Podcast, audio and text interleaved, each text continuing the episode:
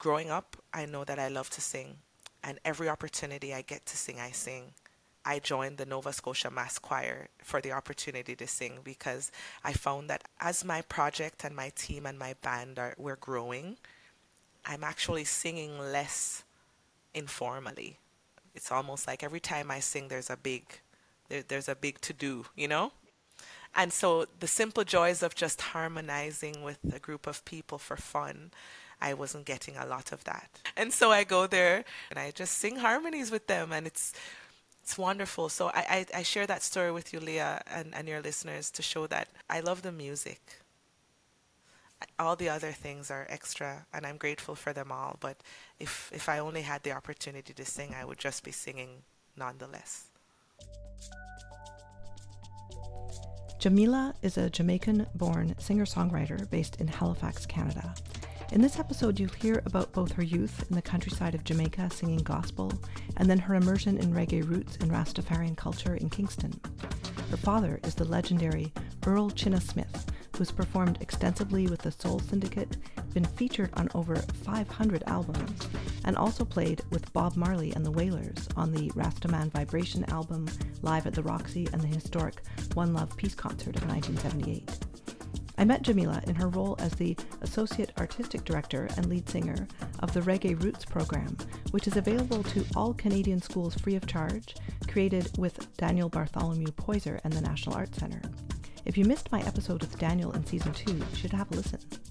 Jah'Mila speaks so eloquently about being grounded in a strong sense of identity and purpose, her love of music, and communicating with a wide audience. And she has also generously shared two tracks from her album Roots Girl, which are part of this episode. You can use the timestamps to navigate to any topics or musical selections, and you can listen to this on your favorite podcast player, watch the video on YouTube, or read the transcript. Everything is linked with the show notes on my website, leahroseman.com. You may want to sign up for my newsletter to get access to exclusive sneak peeks for upcoming guests. Please also consider supporting this show with a tip. The link is also in the description. Hi, Jah'Mila. Thanks so much for joining me here today. Thank you so much, Leah. It's my pleasure to be here with you. Now, we met a rather a cool project, but before we get to that, I think we should get to that later.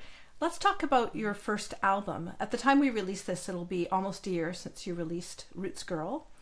And I know you're going to um, be willing to share a couple of tracks from that.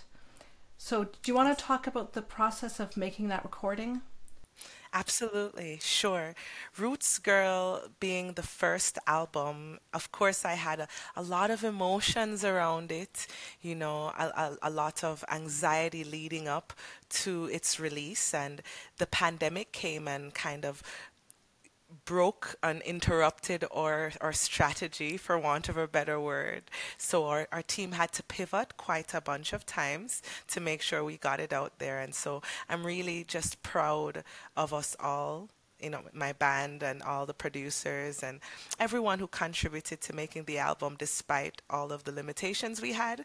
And so roots girl to me not only represents me growing roots in my new home here in east coast canada but it's also um, a testament to our will and resilience as we um, we fought really hard to get it out given the circumstances. And you actually toured with your band to jamaica before you recorded the album we did. So um, in 2020, um, February of 2020, we went to Jamaica with the intention of recording a, a, huge bit of the album. So we came back with some tracks, some live off the floor recordings, and we had a plan to use the next three months to kind of wrap it together. And three months became two years. but we we got it done and, and super amazing. You know, the way that things unfolded I don't believe that it could have gone any better, Leah, because during that time that I thought it was an interruption, our team had an opportunity to collaborate with Symphony Nova Scotia as they too were pivoting through the pandemic and so they had virtual programming. And so begins my journey into the wonderful world of orchestral music so I'm really grateful. Maybe if I was super hyper focused on the album, there would have been no room to invite that beautiful opportunity into our lives. And I I really like to include some music towards the beginning of an episode so that people who haven't heard you sing can hear your voice before we talk too much more about your story. I thought it would be really cool to include the track that you created with your dad, who's a super famous uh, reggae musician, Earl Chinna Smith, who's recorded over 500 albums. yes, I'm really proud of him. He's given me some really big shoes to fill there, but he continues to be a sounding board for me, a source of inspiration, and someone I can always call on when I need either encouragement or a bit of support. I involved him in this first track because my exposure to a lot of the culture, especially the music of Jamaica, and also Rastafarian culture was through him. And so starting off the album with uh, we call it a groundation with the with the drums playing and the chanting is very representative of the way that Rastafarians hold space for each other and how they ground themselves. And I, be, I be, believed at the time that that would have been a great energy to start off the music on the album. So, and with my dad, it just adds another layer of special meaning to it for me. So, so. he co-wrote that with you and, and helped produce it. Is that his voice we hear a little bit? Yes, so he's also singing as well, but he has a, a team of chanters mm-hmm. and drummers that he collaborates with. He calls them the Bingistra because they play Nyabinghi drums, and then um, he has a team of them, and so it's a collective effort. Wonderful. Is there anything more you want to share about that that song?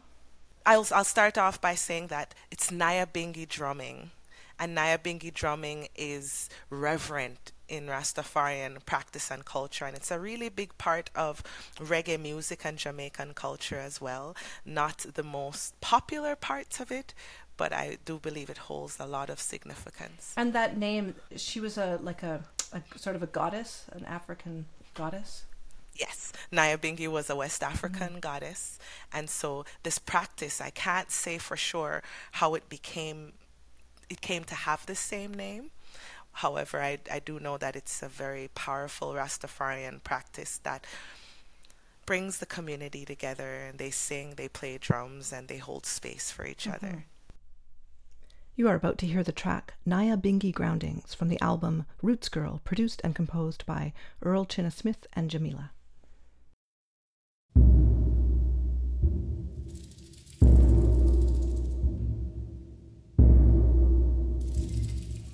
Holy Emmanuel I, Selassie I the first.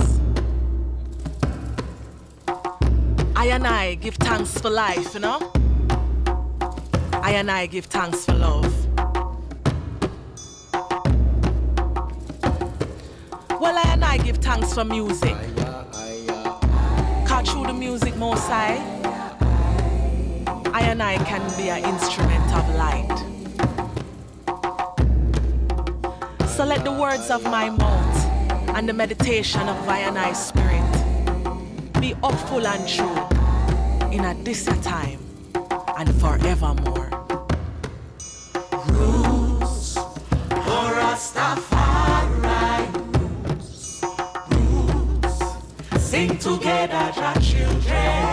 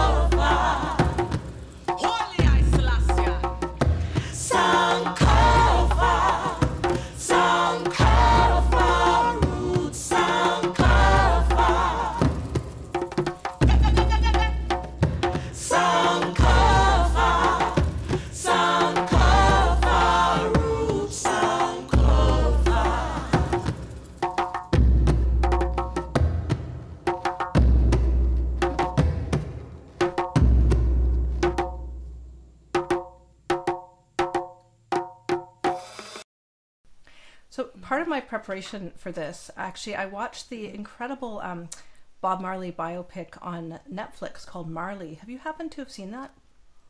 I have. It's very nostalgic watching that because some of those same spaces are spaces that I grew up. And not until I was in my late teens did I understand the significance, the really big significance that those spaces hold. But they all they're all still in Jamaica, places that I've traversed and I learn more and more about them every day. Mm-hmm. So you, when you grew up in the countryside, it was a different um, cultural mix with like gospel singing. Do you want to speak a little bit to that early childhood? Absolutely. So my mother and my father um, separated when I was very young, and my mother moved back to the countryside of Jamaica. And on that side of my family, we're all like academics and school teachers, and we're very entrenched in Christian culture. And so it's quite a stark difference from the rebel nature of the Rastafarian culture that my dad's life kind of revolves around. Um, but I think both of them have influenced me equally to become the woman I am today. Um, I believe that I learned a lot from my, my time in church, from my grandmother, and my exposure to Christianity. And and even you know something as simple as being able to go on stage and, and be confident sharing my music is something that was honed in church.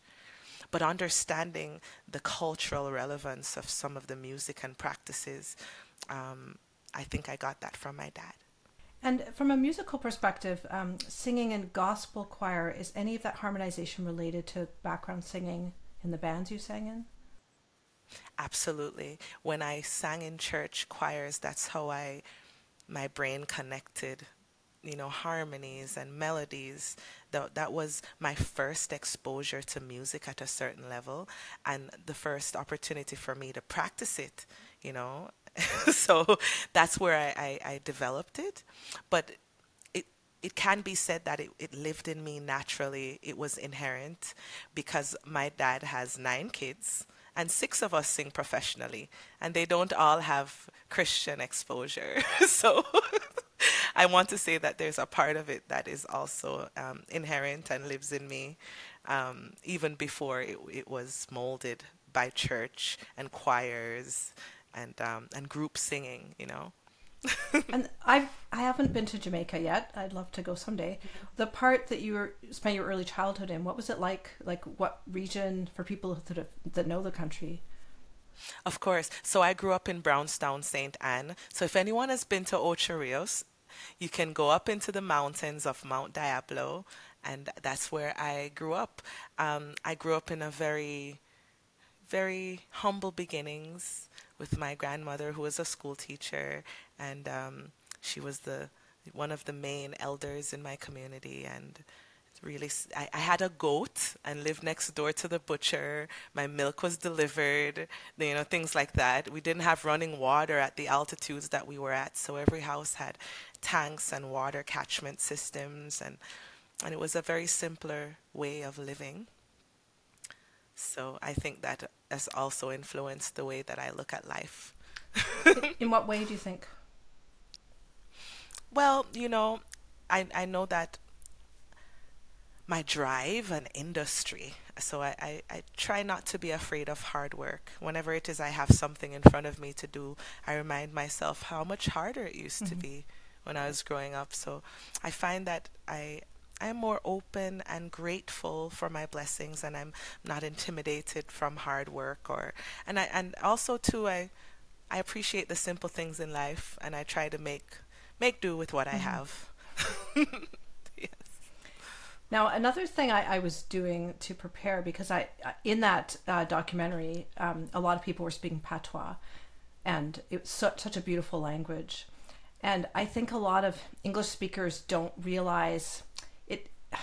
I, don't know if you think it, it's sort of a racist thing, but people think it's like n- not good English rather than realizing it's a Creole. It's a combination of different languages. So the enslaved people, they, from what I understand, they weren't able to speak. Uh, they were kept separate from people from their region, so they couldn't communicate very easily, right?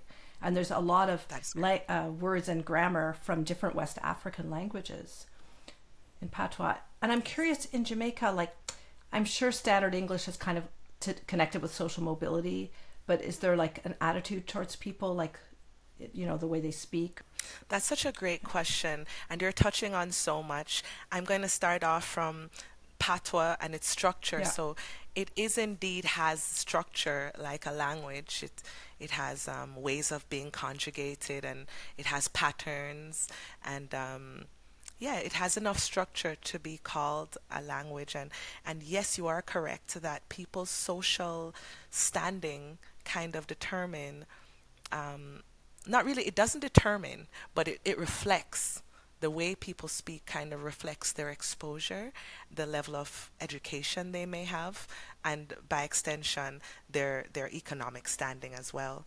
And so there are three levels of patois that I studied in communication studies in in, in high mm-hmm. school.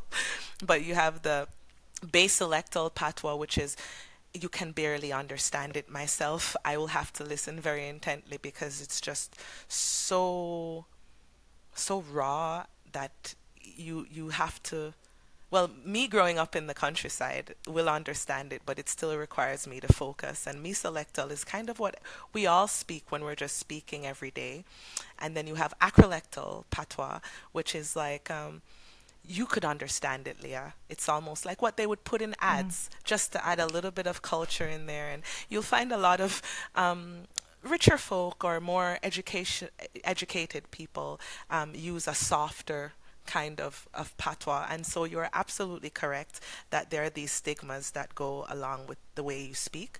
I'm grateful that I'm, I'm able to, I don't want to even call it code switching because the aim is to be understood. But rest assured that if I were talking to my mom, you might not be able to understand me. Yeah. yes. Now, you had mentioned your siblings who are musicians. I believe one of your sisters gave you a huge opportunity when you were what 21 21 years old. So I was working at a telephone company doing like HR or something. I was I had just turned 21, and so she was the backing vocalist for the Wailers. She used to be the backing vocalist for Shaggy, and she had the opportunity to do this job. And she was working with the Wailers for three years, and then she called me one day. She said, You know, the next lady I sing with has to go on maternity leave. And after lots of discussions, we've decided that you're the person that should come. I told them that no one else sings and harmonizes with me as like you do. so at 21 off, I went on tour. The first seven week tour I had gone to, um, we landed in Atlanta for our first date. And it was the first time I had written, I like wrote an autograph for someone. And I came back a changed woman. I, I don't know if I was ever able to readjust into my day job again. now, I believe you didn't tell your dad that you were going on this I did not tell him at all because so one of the things that has always irked him because he believes so much in our talent and he believes so much in or you know the value we have to share in the world in the world through our creativity that he never always wanted us to be supporting vocalists for other projects. He always was excited about seeing us do our own thing and I can't tell you how proud he's told me he is of Roots Girl and, and the steps I've been taking with the Reggae Roots program, etc. But at this time, he wasn't happy. So I went without telling him. And so I'm in at the Hollywood Bowl in California, and one of his friends. So you have to remember, he's traversed all these places. There's not a single place I've gone where someone didn't say I've met your dad before. So they come and they're like, "Guess who I'm talking to on the phone?" it's your dad. And he's like, so, hmm, I hear you're on tour. And I said, yes, um, how's it going? Are you safe?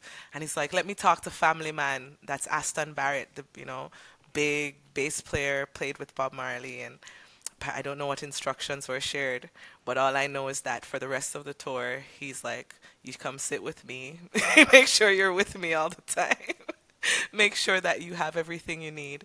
And there was just an extra layer of care that I, I received during that tour. So um, he wasn't super mad, but I felt safe knowing that he cared enough about us to um, to have those thoughts and to want to protect us from, you know, it can be hard on the road.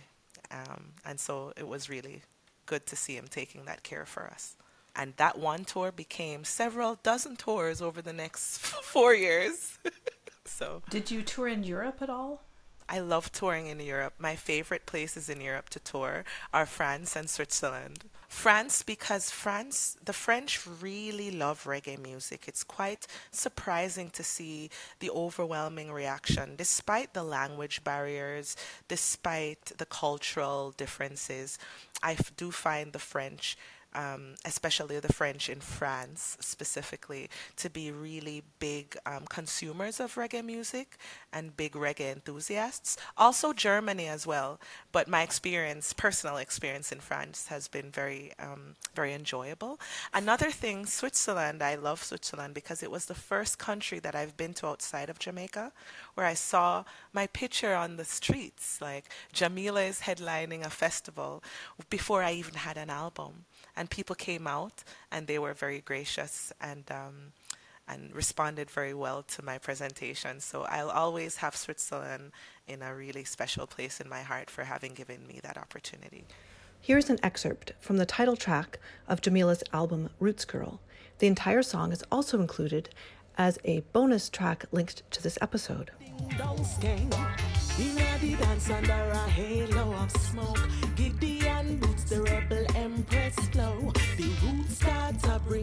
message for you. Say real empress them amongst the warriors too. Pan a mission sweat drip down the bro. And work to Zion, Jaja children fi know. Oh, reggae music are the key to the soul. We reorganize how the system a go. A roots girls can give. Roots girls can kinky reggae.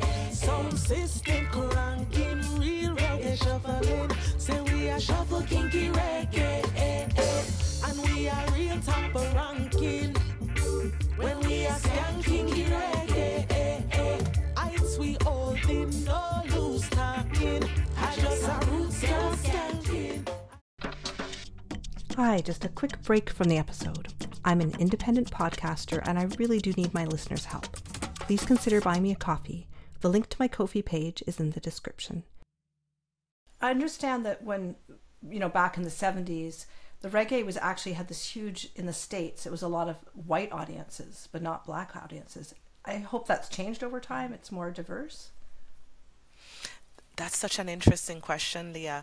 Um, from my understanding, and this is just my understanding, that there was a movement happening in the States, especially in like um, Northern California, where um, you'd have like the, the rainbow movement, the hippie movement, and th- those, those concepts were really aligned with the concepts coming out of reggae music the belief systems and the culture at that time, whether it's um, peace and love, brotherhood, living closer to the earth. And so there was easily an, an easy crossover there. Um, it should also be noted that reggae was not openly accepted by the Jamaican bourgeoisie um, at the time because it was looked at as, as rebel music. So the name reggae, the, the coined term reggae, was coined by Toots Hibbert. And I don't know if you've heard the term ragamuffin. Yes. So Toots did an interview where he answered an, uh, an interviewer asking, Where did the name come from? How did you coin that great name? And he's like, It sounds like raga music, you know, the music that all the ragamuffins make. And so it's raga raga, so I call it reggae. and of course, because you know, you look at a Rastaman and you listen to um, the type of music, and it did not sound like the North American hit songs of the time, the Temptations, the you know what I mean. It sounded a little heavier with that heavy bass drum. The subject matters were more were more speaking towards social advocacy and social justice, and I think it was a it was a way for um, Jamaicans who didn't have a lot of opportunity to really pour their creativity in and and free their spirit through this type of music. So, yeah, I, I love that question, and I, I really think that is the connection there.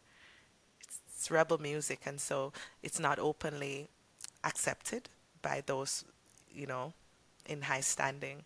It, it had to actually gain its recognition outside of Jamaica before the arms of Jamaica opened to embrace it. But in terms of like the African American community in the United States, so yeah, Yes. when you played concerts there, would it be like a mixed crowd? Yes, actually. Um, whenever we played in, so the United States is such a big place, and I've toured there. So you find, like in the East Coast, for example, New York, Connecticut, that. So whenever I play shows there, I see a lot more black audiences. But whenever I'm in like Northern California or, you know, Montana or, you know, you're gonna find a lot more, um, a lot more audiences that embrace these sorts of um, concepts like one love, you know, living back to the, you know, closer to the earth, living in a more natural Yeah. way. People who are open to those kinds of lifestyles are the persons who I find gravitate to reggae music. Yeah, I was curious about it because it came up in that documentary that it bothered Bob Marley that he'd look out and he wouldn't see um, people of African descent because of the whole Pan Africanism is so important to reggae, and th- that's why I was I was curious about that. I would love to add as well, if that's okay, that even today, the Jamaicans or th- my generation, because I'm a millennial, and even those younger than myself, are gravitating to different types of Jamaican music, like subgenres like dance hall music, for example, which is huge all over the world at this time. But it's certainly not the same kind of reggae music that I'm advocating for, which is roots reggae. Um, so this dance hall music is it's a little more showy. Uh, the the the contents and the subject matters are a little more sexual and you know and it comes with a sort of entertainment style and branding that um, I don't really find is ideal for me but people love it um, just the same. And I do believe that these forms of subgenres can coexist.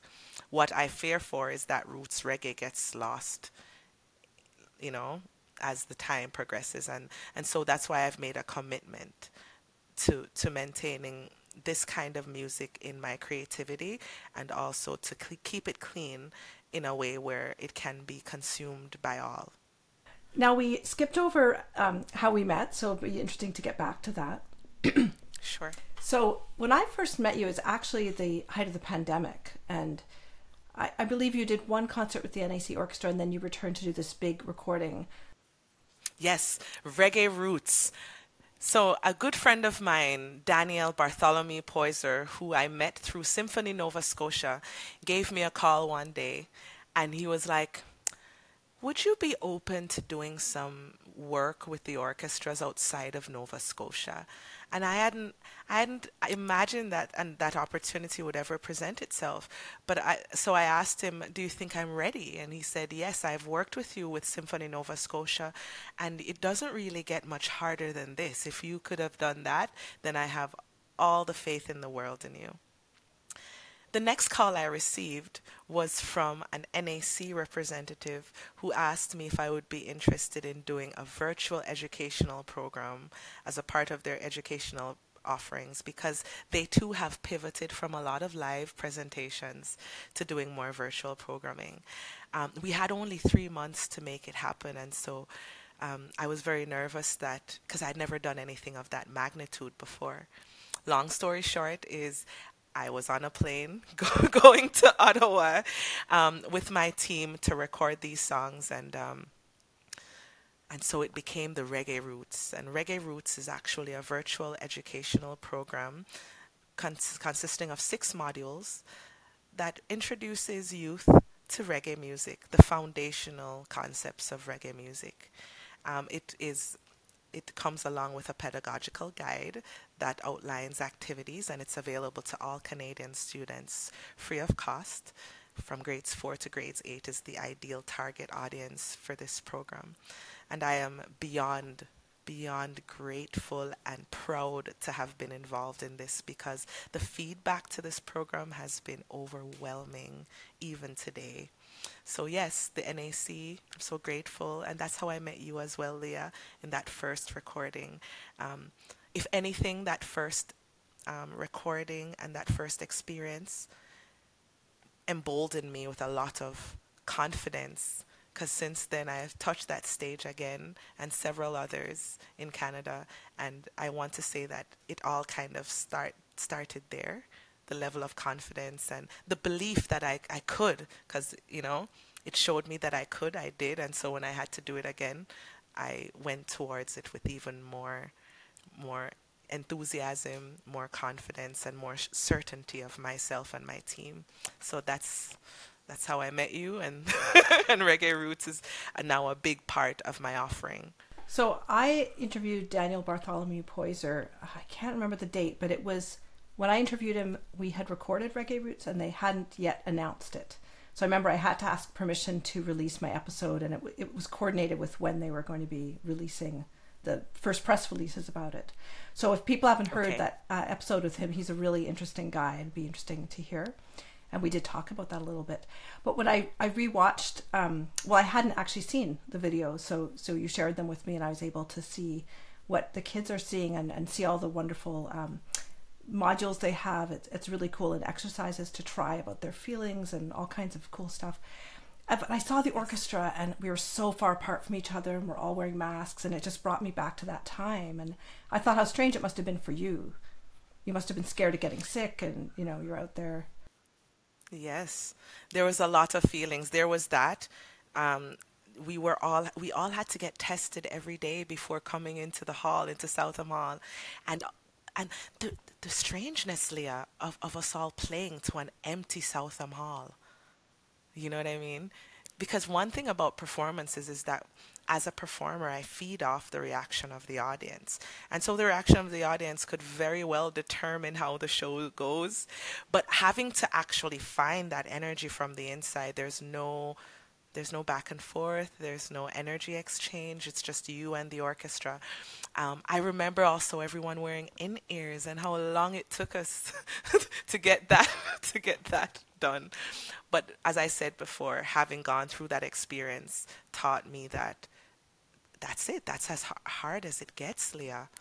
You know, it can't get any harder. And then when you came back and you did these marvelous evening shows for you know adults and people of all ages, and the energy in the hall, the hall was packed. Especially that last night, you really got the crowd going, and they were all on their feet, and it was really, really memorable. And, and you sounded amazing, and your your charisma to have experienced that live, I was really felt very privileged. It was a really great. Thank you. Thank you very much. it felt really good for us as well. And my colleagues and I backstage, you know, people were talking about she could do, you know, so many different things with orchestras really cool, like tribute concerts to all these different kind of artists. And then I found out afterwards you'd done a Nina Simone tribute with Symphony Nova Scotia. Are there? Do you have kind of a wish list for maybe other artists that'd be really cool to do a tribute concert to in, in that kind of setting with orchestra? Oh, that's such a great question. So Nina Simone, for sure. I actually I thought that was a lofty undertaking, but but we did it, um, and I would love to continue doing that repertoire for as long as I'm I'm allowed to, and and it's okay for me to do that. But just right now, Tina Turner, you know, um, one that just like rings right off the top. It was a, a massive loss for the music industry this year. Um, Aretha Franklin is one that I would love to, to dig into as well. And and taking it home to Jamaica, there are two um, reggae art, female reggae artists that I have a lot of respect for. One of them being Miss Judy Mowatt, who I do one of her songs in our Reggae Roots program, and Phyllis Dillon, who's another incredible singer from Jamaica. Um, from the, Phyllis Dillon has passed now. Miss Judy Mowatt is still alive, but I would love to honor those two Jamaican artists. Now, Judy Mowatt, she was part of the I Three, the the background singers with the Wailers. So that's correct. Yeah, and, and they went on to make some albums themselves, right? Like the Three Women. Well, yes, they did. Um, together and individually, Judy Mowatt, as a matter of fact, was the first woman to receive a Grammy nomination for reggae music. And the song Black Woman, that is a part of Reggae Roots, is on that piece of work. So I'm, and just to know that I can give her a call, Leah, you know, it's a blessing. And yeah, I want to immortalize these relationships in some way, shape, or form. I feel so blessed to. It's like a, a big part of my culture and history, and, and to be able to reach out and be able to touch it, I consider that a blessing. Now, you, Sister Nancy comes up in um, that program as well. Have you met her or talked to her? I have not met Sister Nancy personally. My dad has, um, and I know a lot of people. She seems to be just one degree of separation away. I have messaged with Sister Nancy personally, and and she knows who I am, and she knows about this incredible Reggae Roots program that we're doing.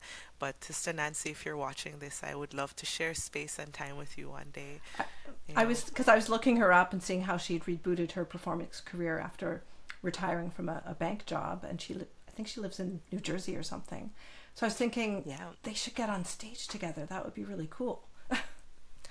I really wish that would happen. Um, fingers crossed, Leah. We we may be planting a seed here. well, let's um go back to your album. The other tune, well, I think we talked about sharing um Irie meditation. Yes. And so that was a collaboration. Um, do you want to talk about that? Yes, I would love to talk about it. Irie Meditation is a collaboration in several different ways. When I came to Halifax, Nova Scotia, as an immigrant, you know, not quite sure what communities will open their arms to you, where your your friends will come from. But there was a band, Dub Cartel, and they were doing reggae music slash dance hall, you know, a little bit of fusion and they invited me on their stages. They were like, "Come, come, here's your mic." And I didn't always know how I would fit in, but I tried and it worked out. They broke up because some of their members moved away, but they left me with the, the skeleton of that song, Irie Meditation, which I first started to perform on their stage with them. They would give me that slot. And so um, two of their members became members of my own personal band and so when this album came about, we decided to include this song as a sort of homage to those early days when I came and those were the guys who opened their arms to me and kind of opened up the music scene to me by extension. And so Tachichi now is another collaboration. Tachichi has been in the music scene in Halifax for decades as an incredibly respected rapper. And earlier, um, before my album was released, Tachichi included me in the title track of his previous album that he was nominated for an ECMA award for, hashtag BLM. And so I decided to include him, give him that same courtesy, because that's a big deal, you know, for someone to value your talent enough to include you in their title track of their album. I, I was very floored and, and grateful for that. And so I, I returned that sentiment, and he did an incredible, great verse, rap verse, the only rap verse, and also the only collaboration from inside here in Halifax. So I'm really grateful for that. And Irie Meditation just reminds us to, to take it easy, you know? Chill out.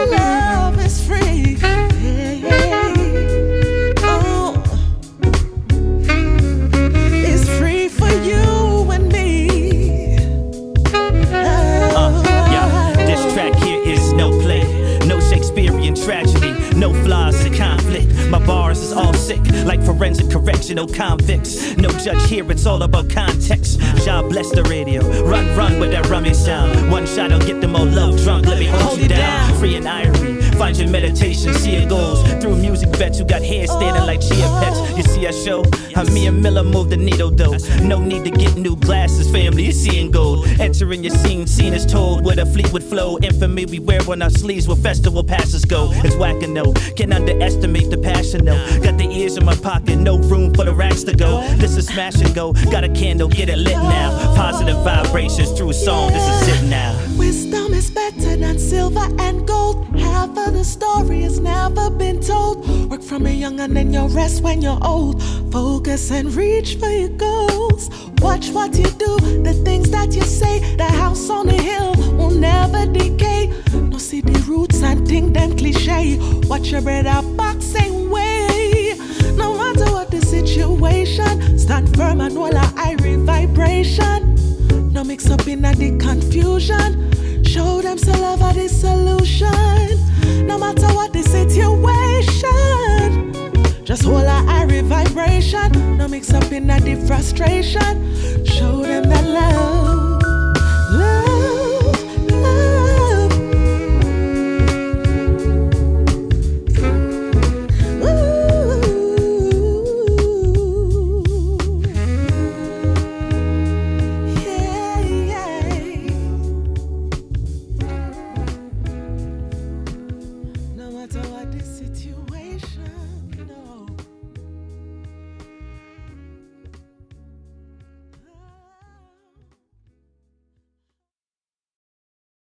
Okay, you, you posted something on social media. I'm not sure if you're willing to talk about it. So you have a.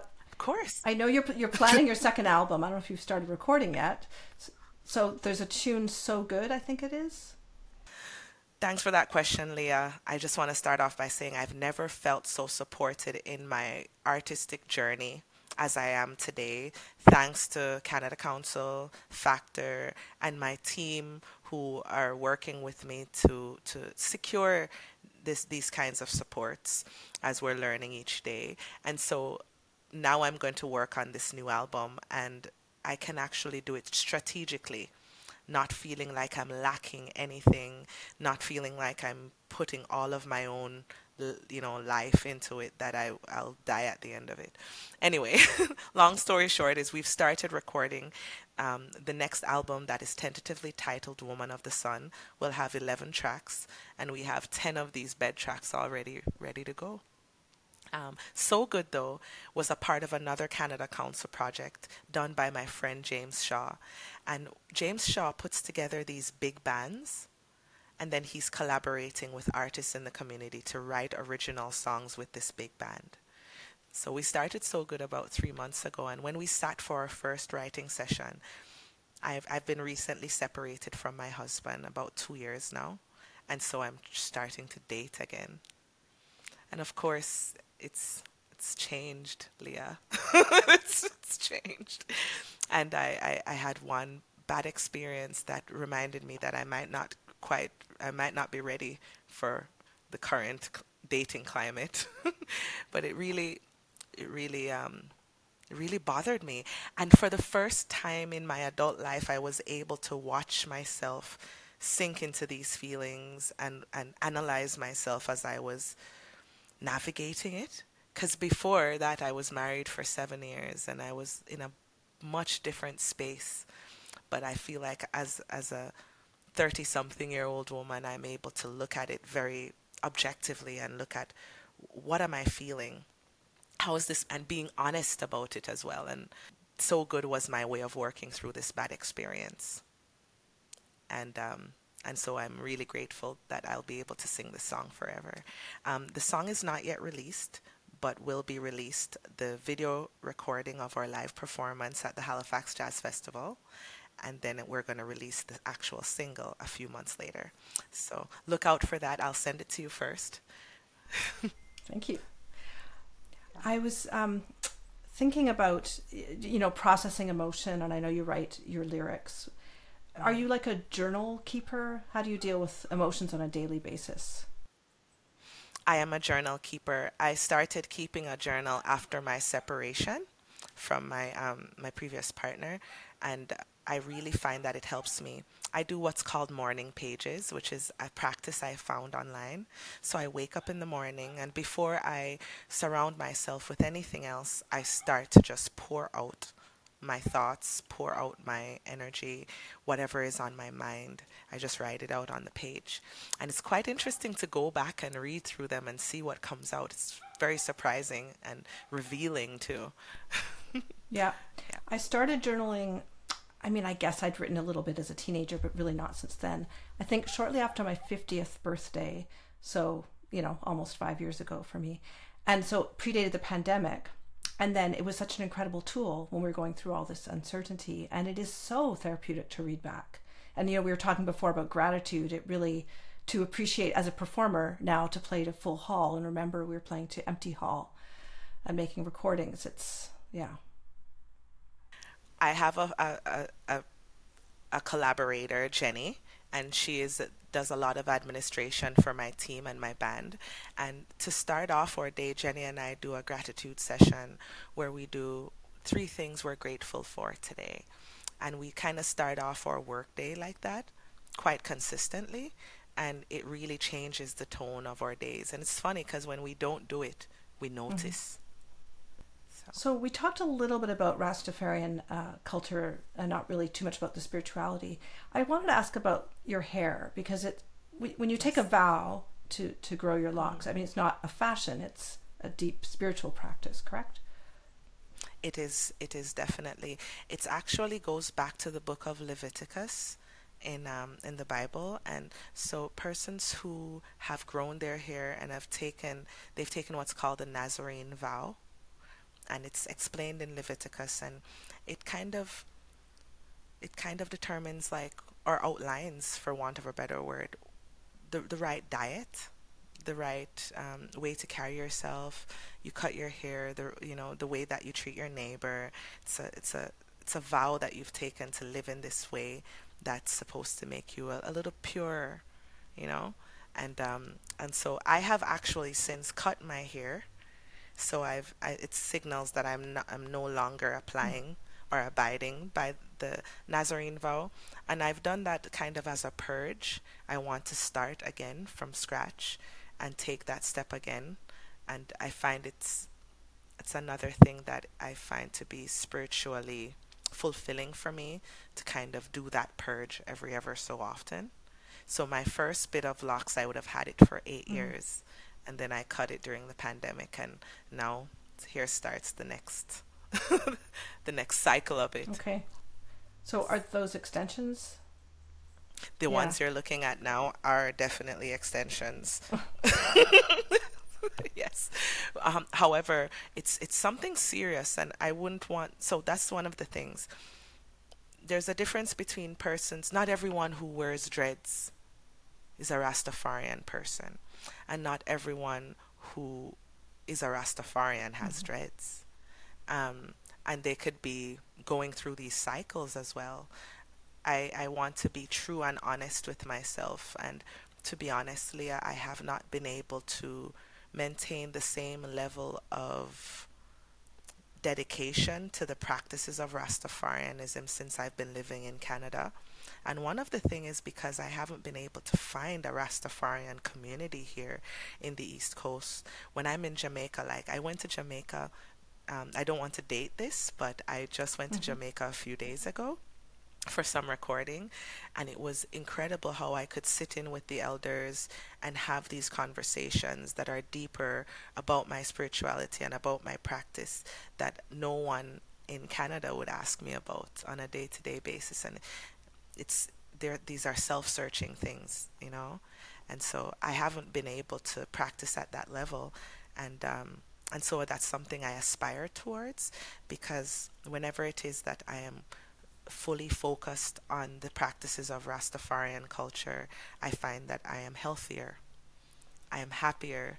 My ego is just about dead, and so I'm I'm open, and it's it really is a whole the way that I I feel mm-hmm. it.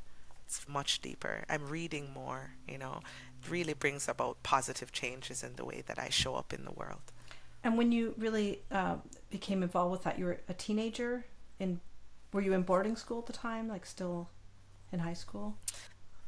No, actually, I knew about it, and as as a matter of fact, I had my own grouses and stigma attached to mm-hmm. it because I didn't understand it as fully as I did um, when I went to university, and so I was hanging out with my dad more freely because. All right, so I'll give you an idea of the geography. My mother lives in the countryside in the mountains, and my dad lives in the metropolitan center of Kingston. And so when I left, it's like, um, you know, students will leave the countryside to go to university. And so what happened was I was no longer around my mother's family's influence. I was mostly around my father's influences because whenever I wanted to be home, that would be that would be my home. and so I learned more about about the practice and about the culture and and really put to bed a lot of those stigma that I had coming from the church background where they would look at Rastafarian culture and think that it's um, you know it's trivial or it's uninformed or it's um, it's just weed smoking. That's all it is. You know, just little things like that. And then you realize these are some brilliant folks who who are doing incredible things in the world, and um, and who are well read and, and, and who who value themselves enough to take these decisions to treat themselves and their bodies and their minds in a different way. And so, and they're not perfect because they, I, I do struggle with some of the belief systems, um, some of them that might be patriarchal or homophobic, or these are things that um, are are big issues. But um, I cannot say that I have not extracted positive things from my exposure to yeah. it. No, I was going to ask actually that about that, like the treatment of women, and I didn't know about the homophobia. So, like Jamaica, would you say it's a fairly male-dominated culture to begin with, or like yes. like most of the world, like Canada? yes, it is. Um, it is, and and even more so, I think. Um, it's funny because there's a dichotomy and there's so there an irony, not a dichotomy, more of an irony, and I'll tell you why the Jamaican household is run by the mm-hmm. woman. It, it's it's it's matriarchal in every sense of the word word, except for the fact that those insidious male or patriarchal things will still rise up, but it's the woman that's the head of the household. I see that over and over again. There's a stronger voice in the home, but yet still there's the saying in Jamaica for women. They say you play fool to catch wise. You play fool to catch wise. So it's almost like you know you have the power, but you don't you don't uh, you don't need to shout it out from the mm-hmm. from the top of the steeple. you just kind of quietly use it. But um, yeah, I do believe that Jamaica at its heart, at its core, is matriarchal, but the pat- those patriarchal trends, like all over the world, are still evident. So we talked about you know this virtual program going out to schools. Now yes. I I heard in another interview um, that you did a while back about your first uh, live performance for a high school, and I was really touched that you requested if you could have a T-shirt for that high school when you went up in front of the kids. yes, Leah. The kids are the most honest people ever, and if they don't like you, they are not shy to tell you that they don't like you. And so, one of the things, so one of the things going into this was okay, I'm not a trained teacher. I love kids, and that has been a thing, a theme in my life for all my life. I love kids, but I had never engaged them at this level before. And so you always worry will they like me? Because if they don't, they're going to be honest about it. So going to play at the Prince Andrews High School, they've since changed their name um, in Dartmouth, Nova Scotia. I went to the the organizers of the event and I said, okay, what are these kids like? and they, they were like, well, you're going to get a wide cross section, everyone from like five to high school. And I was like, okay, well, you know, that doesn't help because, you know, that's a big, it's a big range of ages. And so I asked, who is your star singer in the school? Maybe they can come up and sing something with me. Star singer wasn't at school oh. that day they a name came up. They were like, I can't recall the name off the top of my head, but you know, they were like, yeah, so and so would be would love to do it, but they're not here today. So I was like, okay, how am I gonna connect with these kids? I was like, do you have a school shirt? And they were like, yeah, we do. And so they they ran back and got me a shirt. It was tight, I put it on. And they, when I came up, I put a jacket on, and then I kind of like did the whole James Brown, and they started screaming, and I was like, "Yeah, I got him." but the the kids have been so gracious. They've been so attentive, listening to the modules, listening to the stories around the modules, sharing their experiences with music, sharing with me their favorite reggae songs, you know, playing the one drop with me on their, whether it's on their leg or on the desk. Um, I sometimes bring shakers for them as well. It's been what an experience, Leah.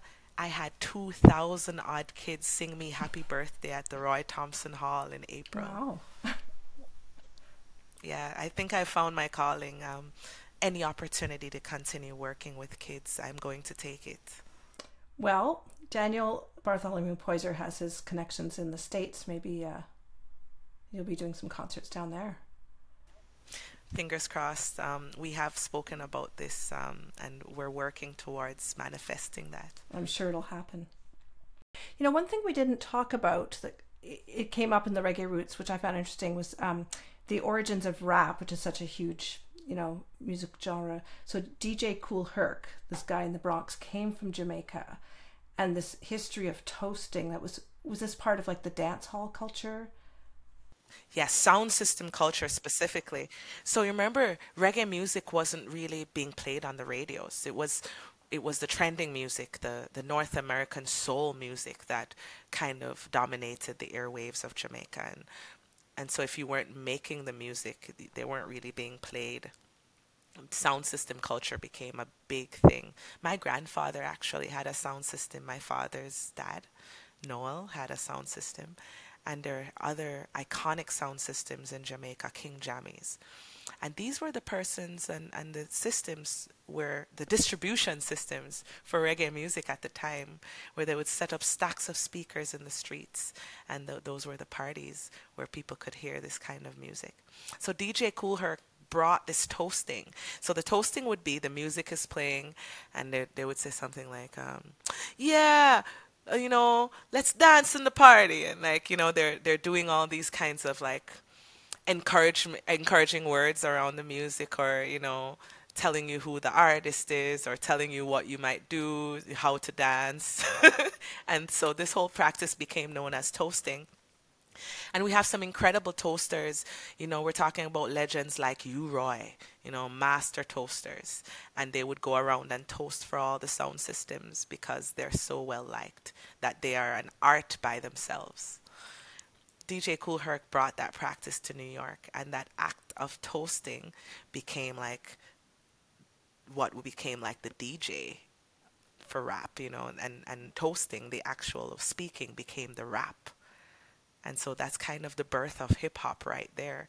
And of course, there are several other factors which must have contributed to the ev- evolution of rap and hip hop, but certainly that part was one of the seeds that um, birthed it for sure. So when you said your your um, grandfather was a sound system owner, I'm kind of curious where would people store all these speakers and like just the logistics? How did that even work? You know what I mean? Yeah, it, I wish you. So I wish you would come to Jamaica one day. If anyone listening here has ever been to the Dub Club in Jamaica, or um, you know, they have so many sound system Sundays. They're just all these places in Jamaica where you can go and you'll see a man's whole livelihood is his sound sound system speakers. He'll spend all the time tuning it. It will live in his home, and then every every every Sunday evening or so, he'll set it up in the corner of the streets and blast it down the street. And then you'll have a section of it called the early dance, where they're playing more lovers rock, and then you know the vibes picks up as the night progresses. But it's a lifestyle, Leah, and people their entire lives are um, center their entire lives around this kind of thing. And so, yeah, where do they store it? In their homes most of the times. You know, Dub Club, uh, a, a party that happens even today. My friend Gabriel Selassie has a speaker set up permanently in his yard. And every Sunday night, hundreds of people, he opens his gates, and hundreds of people go there to see this show and to listen to the music from the big stacks of speakers from all over the world. Wow, it's really unique to Jamaica, isn't it? It is. However, I have to mention how the Japanese and the Chinese have taken it up. They love it too. I think right now, in this time, the second biggest sound system culture comes out of Japan and China because they love it so much. Yep. My dad had a record shop and he sold to so many Japanese all the records for their sound systems. oh, that's really interesting. And in terms of um, you know promoting music, and um, I was just thinking what you're saying that you wanted to stick to the the reggae roots and sort of more um, like less sexualized, you know, lyrics and presentation. As a woman performer, do you feel pressure from the industry to do things a certain way, or are you just able to do your thing? Such a great question. I used to feel pressure. I used to feel pressure, and to be honest, even sometimes now I do too because the question is okay if you're if I'm going to be a full-time artist you want to sell records. And so you look at the trends of what's popular. And the music that I do is not what is popular. But what I've noticed Leah is that I've cornered a niche market of people that I think are underrepresented listeners and consumers of music. And whereas the mushy middle is what I call them they all love the they not they not all but I find that um, a large cross section of the population loves pop music and popular like soul, dancehall, hip hop, country, pop music that are on the airwaves on the radio. I appeal through reggae roots to the younger demographics of people who don't have a place that doesn't sell beer to go and consume music. And so that is what qualifies me to do a project like Reggae Roots. And I see 8,000 kids in three days because those kids don't have a place consistently where they can consume live music in this way, you know? And so I'm really grateful for that audience, and I want to continue to strategize for a way to keep their attention so I can give to them and that they can give to me as well. Um, another um, corner of the market that I think benefits from the type of music that I'm sharing and the way I'm sharing it is the older demographic. And I want to say 45 and above, who a lot of them, especially um, the much older folk, are not always comfortable with late night shows, going out to a bar where it's super loud, or, you know, and so my matinee shows, my orchestral presentations appeal to them more. They understand the music. They like the live music. They love to hear the. It's not just um, it's not just programmed beats and rhythms. They like real music, and so I'm gonna continue working with those demographics. I would love to have all people listen to my music, but if I were left with this demographic of listeners, I would still be very content and happy because I think they're under um, underrepresented when people are planning parties. I feel like these these demographics are often left mm-hmm. behind. Yeah, really interesting. And I'm curious, like you have settled in Halifax for personal reasons, but it's interesting being in a smaller center as a creative artist. Do you think, like, as opposed to being in Toronto or New York, or a much bigger city? Do you have any yes. thoughts about that? I do. Um, thank you for that question. I have never lived in a bigger city center, so I don't have much to compare it to. Um, Kingston is is really small, but it has a lot of influence and outreach as it relates to reggae music. And I found that in Kingston, for several reasons, you know, I was a, a little fish in a big pond. I find here in Halifax, there's not a lot of reggae music here, and so I get I get to share my culture in the way that I want without feeling like I need to compete with the the acts that are already there, you know. And so uh, you, you get a little bit more of my own authenticity. I love Halifax because when I came here, as I have described in my answers, they opened their the art scene specifically opened their arms to me, giving me opportunities like I've described to you, working with the orchestras, singing on all the stages, and you know I just opened for Shaggy at the Halifax Jazz Festival.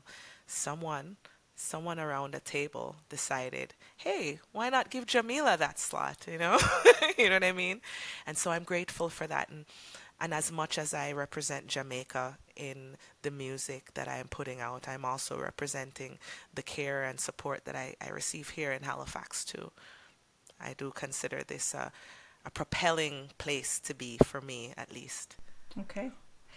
And yeah. when you were um, you know, singing, enjoying singing growing up, did you aspire to be a performer?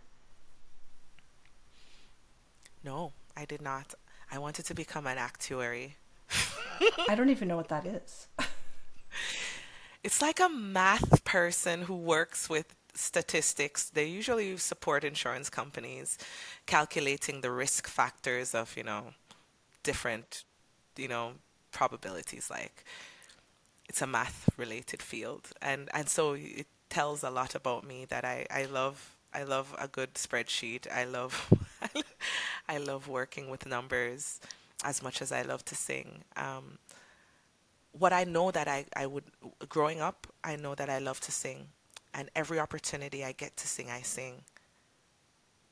I joined the Nova Scotia Mass Choir for the opportunity to sing because I found that as as my project and my team and my band are we're growing, I'm actually singing less informally. It's almost like every time I sing, there's a big, there, there's a big to do, you know. And so the simple joys of just harmonizing with a group of people for fun, I wasn't getting a lot of that. And so I joined the, the Nova the Nova Scotia Mass Choir, and I go. I was told the the um, I told the director, I said, I'm not interested in any lead parts, and I may not be able to make all of your engagements, especially if they clash with my own. But would you permit me to sit in the back and sing? and and so I go there, not every Wednesday, but I do go, and I and they all love me there, and I just sing harmonies with them, and it's it's wonderful. So I, I, I share that story with you, Leah, and, and your listeners to show that it's not I love the music. All the other things are extra, and I'm grateful for them all. But if if I only had the opportunity to sing, I would just be singing nonetheless. Beautiful. Well, thanks so much for this today and for sharing your music as well. Thank you so much, Leah. I had a great time chatting with you. I hope you enjoyed this week's episode. Thanks for following the series on your favorite podcast player and sharing your favorite episodes with your friends, all of which help find new listeners. I have lots more episodes coming in this season three with a fascinating diversity of musicians and their stories and music. Have a great week. Please consider buying me a coffee. The link to my Ko-fi page is in the description.